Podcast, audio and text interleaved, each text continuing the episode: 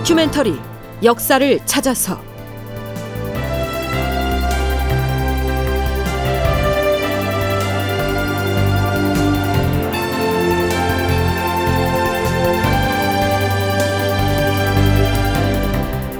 제 1186편 북경에 책봉 주청사를 보내야 하는데 극본 이상락 연출 황영선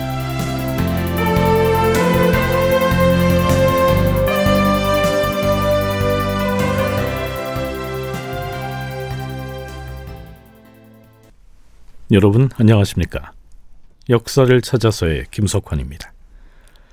인조와 그를 추종하는 세력이 정변을 일으켜서 왕권을 차지한 날짜가 1623년 3월 13일이었죠. 패덕한 군주인 광해군의 통치가 심히 잘못되었으므로 그것을 바르게 되돌려 놓기 위해서 우리가 목숨을 걸고 반정을 일으켰다. 그리하여 왕실의 어른인 대비께서 광해군을 패하고 능양군을 보위에 올려 새로운 왕으로 삼은 것이다. 거사를 주도했던 세력은 자신들이 일으킨 정변의 명분을 대내적으로는 이렇게 천명하면서 광해군을 폐하고 인조를 즉위시킨 것은 잘못된 것을 바르게 돌려놓은 것, 즉 반정이다. 이렇게 선언했죠. 자, 그랬으면 즉시 명나라 황제에게 사신을 보내서 이러이러해서 이전의 왕을 물러나게 하고 새로운 임금을 옹립하기로 했으니 아무개를 조선의 국왕으로 책봉해 주십사. 뭐 이렇게 주청하는 것이 순서지요. 그런데요. 정변을 일으킨 지 두 달이 더 지나도록 명나라에 책봉을 청하는 사신을 보내지 못하고 있었다는 것이 문제였습니다.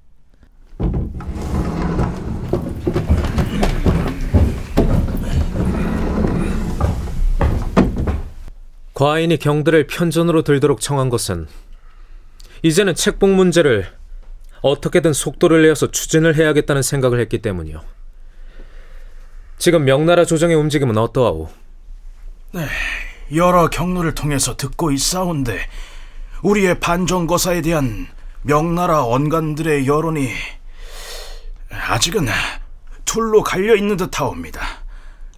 일부 언관이 찬탈 운운하는 말을 했다고도 하오나 이제는 사정이 많이 달라졌을 것이옵니다. 전하, 지금 명나라 조정 일각에서 우리가 감행한 반정의 당위를 인정하지 않으려는 기류가 있는 것은 사실이옵니다. 하오나 종국에 가서는 그들 역시 받아들이지 않을 수가 없을 것이옵니다.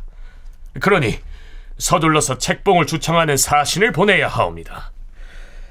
반정을 부정적으로 보는 기류가 있는데도 책봉 사신을 신속히 보내야 한다고 하였소. 그러하옵니다, 전하.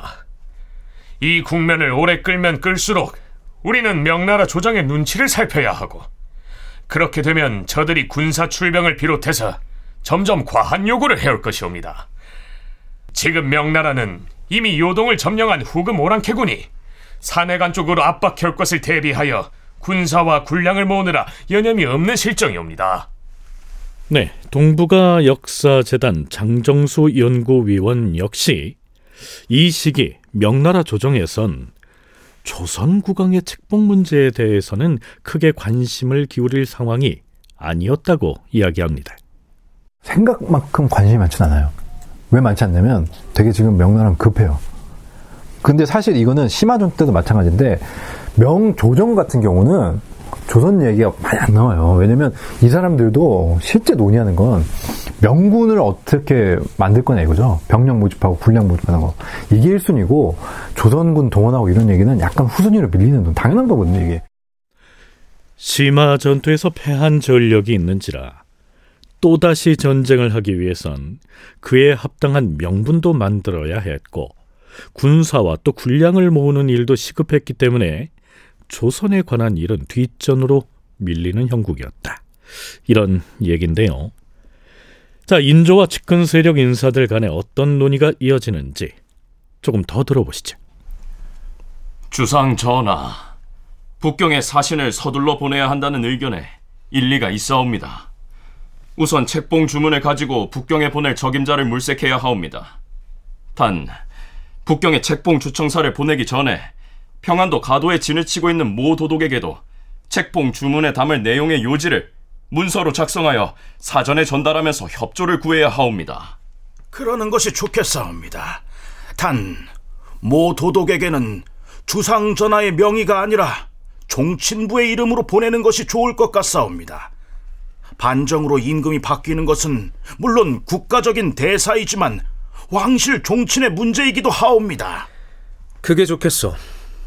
종친부 명의로 모도독에게 보낼 문서부터 만들도록 하시오. 헌데 모물령의 접반사로 누구를 보내는 것이 좋을 것인지. 병조참이 이상길이 적임자이옵니다. 이상길이 북방 문제에 밝을 뿐더러 모물룡 도독 역시 호감을 가질 만한 인물이옵니다. 그럼 모물령 도독에게는 병조 참의를 접반사로 보내도록 하겠소. 모물룡의 접반사로 낙점이 된 이상길 그는 이런 사람이었습니다. 이상길은 당시 67세였다. 광해군 때에 사관원 정원으로 있을 때 대북의 영수인 정인홍 등을 비판했다가 귀양살이를 하기도 했다. 그는 동문박 노원에 거처하면서 이항복과 교우하기도 하였다. 그 뒤 다시 등용되어서 광해군 9년에 명나라의 사신으로 갔는데 부하를 잘 단속하여 재물을 탐내지 못하게 했고 이듬해 평안감사로 있을 때는 가도에 운거하던 모물룡에게 군량을 보내서 구원하였다. 그러나 폐모론이 일어나자 관직을 은퇴하여 전라도 남원으로 돌아가 있었는데 인조반정 직후에 병조참의로 등용되었다.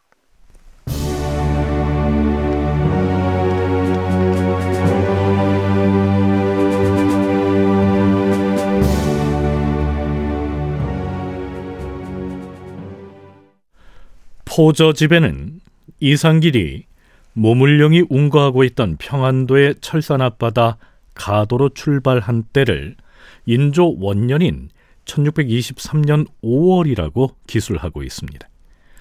그리고 책봉 주문사 이경전이 북경을 향해 떠난 때는 5월 25일이라고 적고 있는데요. 정사인 인조실록에는 이경전이 책봉 주문사로 북경을 향해 출발한 때를 5월이 아닌 4월 27일로 기술하고 있습니다. 따라서 인조실록을 기준으로 한다면 이상길이 모물룡을 만나러 떠난 시기 역시 4월 중순쯤이었다고 봐야 하겠지요. 주상 전하, 신 모도독 접반사로서의 임무를 성실히 수행하고 오겠사옵니다. 먼 길에 노고가 많을 것이오. 경만 믿겠으니 잘 다녀오시오. 예, 전하. 자, 가자.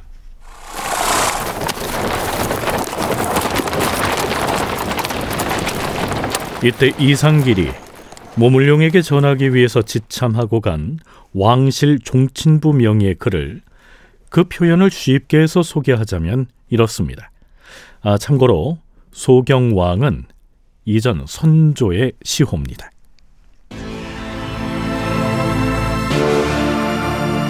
폐위된 군주 광해는 소경왕의 측실에게서 낳은 둘째 아들인데 젊었을 때 잘못 헛된 명예를 얻었기에 조정에서 그를 세자로 내세웠습니다.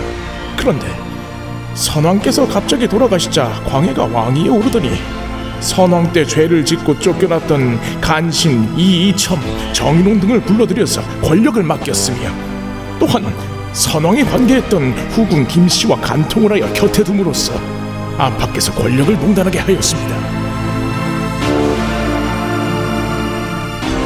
폐군 광해는 이들과 결탁하여 동북형 한 사람, 대군 한 사람, 선왕의 후궁 열한 사람, 선왕의 손자 두 사람, 왕비 김씨의 아버지와 형제 네 사람을 죽였으며 그 밖에 조정 신료들 중에도 죽음을 당한 자는 이루 셀 수가 없습니다. 심지어는 대비를 죽이려고 작정하고 별궁에다 가두기까지 하였습니다. 더욱이 후금 오랑캐와 명나라가 원수지간이 된 마당에 우리나라의 임금과 신하는 의당 창칼을 갈고 나아가서 임진왜란 때 구원해준 은혜를 갚기 위해 전력을 기울여 싸워야 함에도 해군 광해는 후금에 대한 적개심이 없었을 뿐 아니라 적들과 내통하여 오랑캐에게 항복함으로써 결국 명나라 군사가 패전하게 하였으며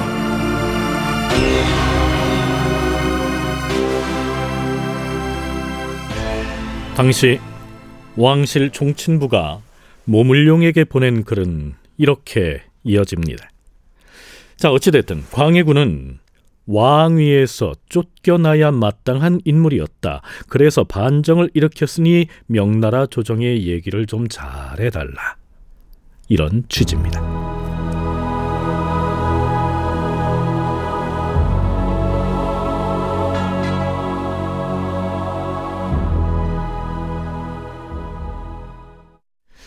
자, 이제 명나라 황제에게 인조의 국왕 책봉을 추청하는 사신을 보내야 하겠죠. 음, 임무가 워낙 막중한 만큼 어떤 사람을 북경에 보내야 할 것인지 그리고 책봉을 청하는 주문을 어떻게 작성할 것인지가 중차대한 과제로 목전에 닥치게 됩니다. 먼저 주문을 작성하는 과정에서부터 적잖은 논란이 벌어지게 됩니다.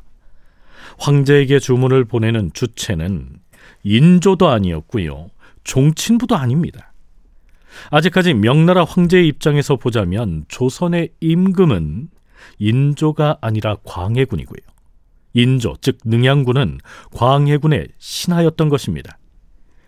신하인 인조의 명의로 황제에게 주문을 보내서 자신이 지금 모시고 있는 임금을 폐위시키고 자신을 왕으로 삼아달라고 청할 수는 없지 않겠습니까?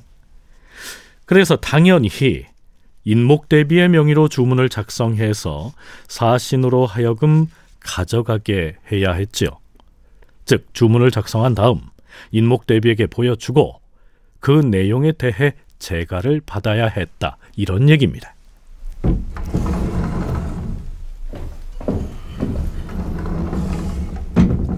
대비마마 승정원에서 북경에 가져갈 책봉 주문의 초안을 가지고 왔사옵니다.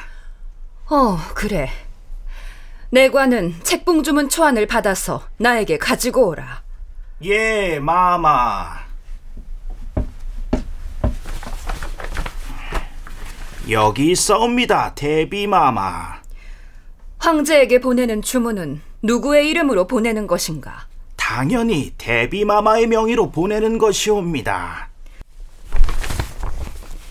어, 어디 보자. 네, 참고로 책봉 주문에 나오는 소경왕비는 선조인 소경왕의 비, 그러니까 인목 대비 자신을 일컫습니다. 아, 그리고 홀로 독자의 지아비 부자의 독부라고 하는 표현이 나오는데요. 독부는 중국 고전에서 유래한 어휘로서 왕의 권자에 앉아 있지만 더 이상 국왕의 자격이 없는 무능한 군주를 일컫습니다. 광해군을 그렇게 지칭하고 있는 것이죠. 자, 주문은 이렇게 시작됩니다. 조선국 소경왕비인 첩 김씨는 삼가 황제 폐하께 주문하나이다. 독부가 스스로의 천명을 끊어버렸습니다. 간절하게 애걸하옵건대 황제께서는 저의 손자에게 국왕으로 책봉한다는 명호를 내리시어서 종묘 사직을 편안케 해주시옵소서. 선왕의 첩인 제가 생각하옵건대 소경왕은 불행히도 대를 이을 적자가 없어서 후궁 김씨의 소생인 광해군 이혼에게 왕위를 계승하는 절차를 진주해서 황제의 윤허를 받아 즉위하였던 것이옵니다. 그러나 왕위를 계승한 이래로 도의와 덕의를 위배하고 오랫동안 민심을 거역하였습니다. 참소하는 간신의 말을 고지 듣고 제 스스로 시기하고 의심하는 마음을 품었습니다.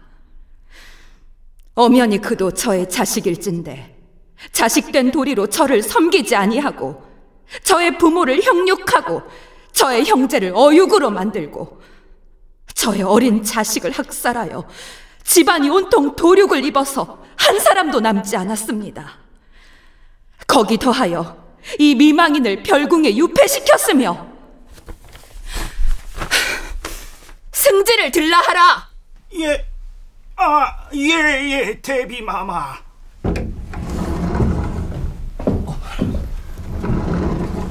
부르셨사옵니까, 대비 마마? 내가 앞부분을 읽어보았는데 황제에게 올리는 주문에다 패군 광해가 저지른 무수한 악행을 어찌하여 사실대로 낱낱이 담지 아니하고 이렇게밖에 기술하지 못하였는가? 아, 그, 그것은 뒤쪽에 보면 추가로 언급이 돼 있사온데 나를 그저 별궁에 유폐하기만 하였는가? 문을 걸어 잠그고 물 한 모금, 밥 한 술도 모두 허가를 받아서 넣어주게 하였다. 그리고 내가 유폐된 기간이 무려 10년이 넘는데 그런 세세한 내용을 담아서 광해의 폐륜을 고해야 하지 않겠는가? 예, 예 그리 전하겠사옵니다, 대비마마. 내가 이 주문에 추가할 내용을 부를 터이니 받아 적으라. 예, 대비마마. 자, 인목대비가 단단히 화가 난 모양인데요. 사실 명나라 황제에게 보내기 위해서 작성한 이 책봉 주문은 인조 반정 직후 반정 주체 세력이 작성해서 대비의 이름으로 반포했던 광해군에 대한 폐위 교서와 별 차이가 없습니다. 연세대 국학연구원 김용흠 연구교수는요. 황제에게 보낸 책봉 주문에서 광해군을 폐위한 이유를 세 가지로 기술하고 있다고 요약합니다. 첫째는 우리가 수차 언급했던 폐모살제. 그리고 두 번째는 민생 파탄으로 백성을 고통스럽게 했다는 점. 그리고 세 번째는 이제 세 번째가 이제 명나라에 충성하지 않았다. 그래서 이제 패출한다는 거고 그 다음에 인조가 이제 어떤 사람이다. 이거를 이제 예, 얘기를 했거든요. 이 내용은 폐위교서와 책봉 주청문에 모두 들어가 있어요. 그런데 예, 책봉 주청문이 이제 분량이 길고 그 중국에 대해서 어, 어떻게 했는지 중국과의 관계를 다룬 부분이 이제 예, 길게 인용이 된 것이 폐위 교수하고 다른 점이라고 어, 볼수 있겠습니다. 네, 어찌됐든 조정에서 공식적으로 작성한 외교 문서를 대비가 이러저러하게 고치라고 승정원을 통해 명령했으니 누구보다도 인조의 처지가 난감하게 됐겠죠. 그것이 아무리 대비의 명의로 황제에게 보내는 주문이라곤 하나 어디까지나 조선 조정에서 보내는 문서인데 말이죠.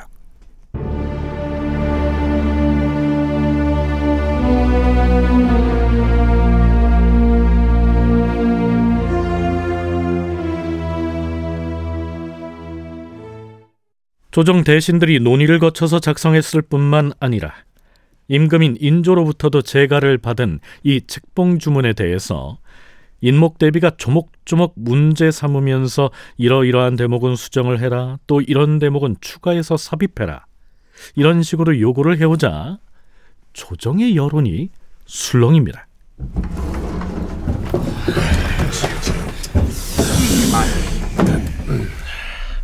아니 초정에서 보내는 외교 문서의 내용을 가지고 어느 왕대에 어느 대비가 이렇듯 간섭을 해온 사례가 있었습니까? 아, 그러게 말입니다. 주상 전하께서도 대비께 자제하시도록 말씀을 드렸다고 하는데 대비께서 좀처럼 물러서지 않은 모양입니다. 이러고 있을 때가 아니죠. 편전으로 들어가서 논의를 해보십시다. 저 그런 다음에 대비전으로 몰려가서라도 상황을 바로잡아야 해요. 당장 갑시다.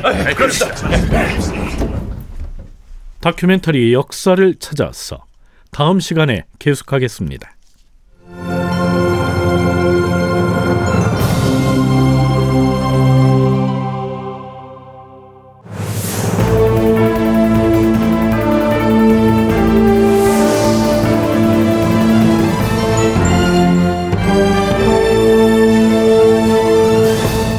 다큐멘터리 역사를 찾아서 제 1186편 북경에 책봉 주청사를 보내야 하는데 이상락 극본 황영선 연출로 보내드렸습니다.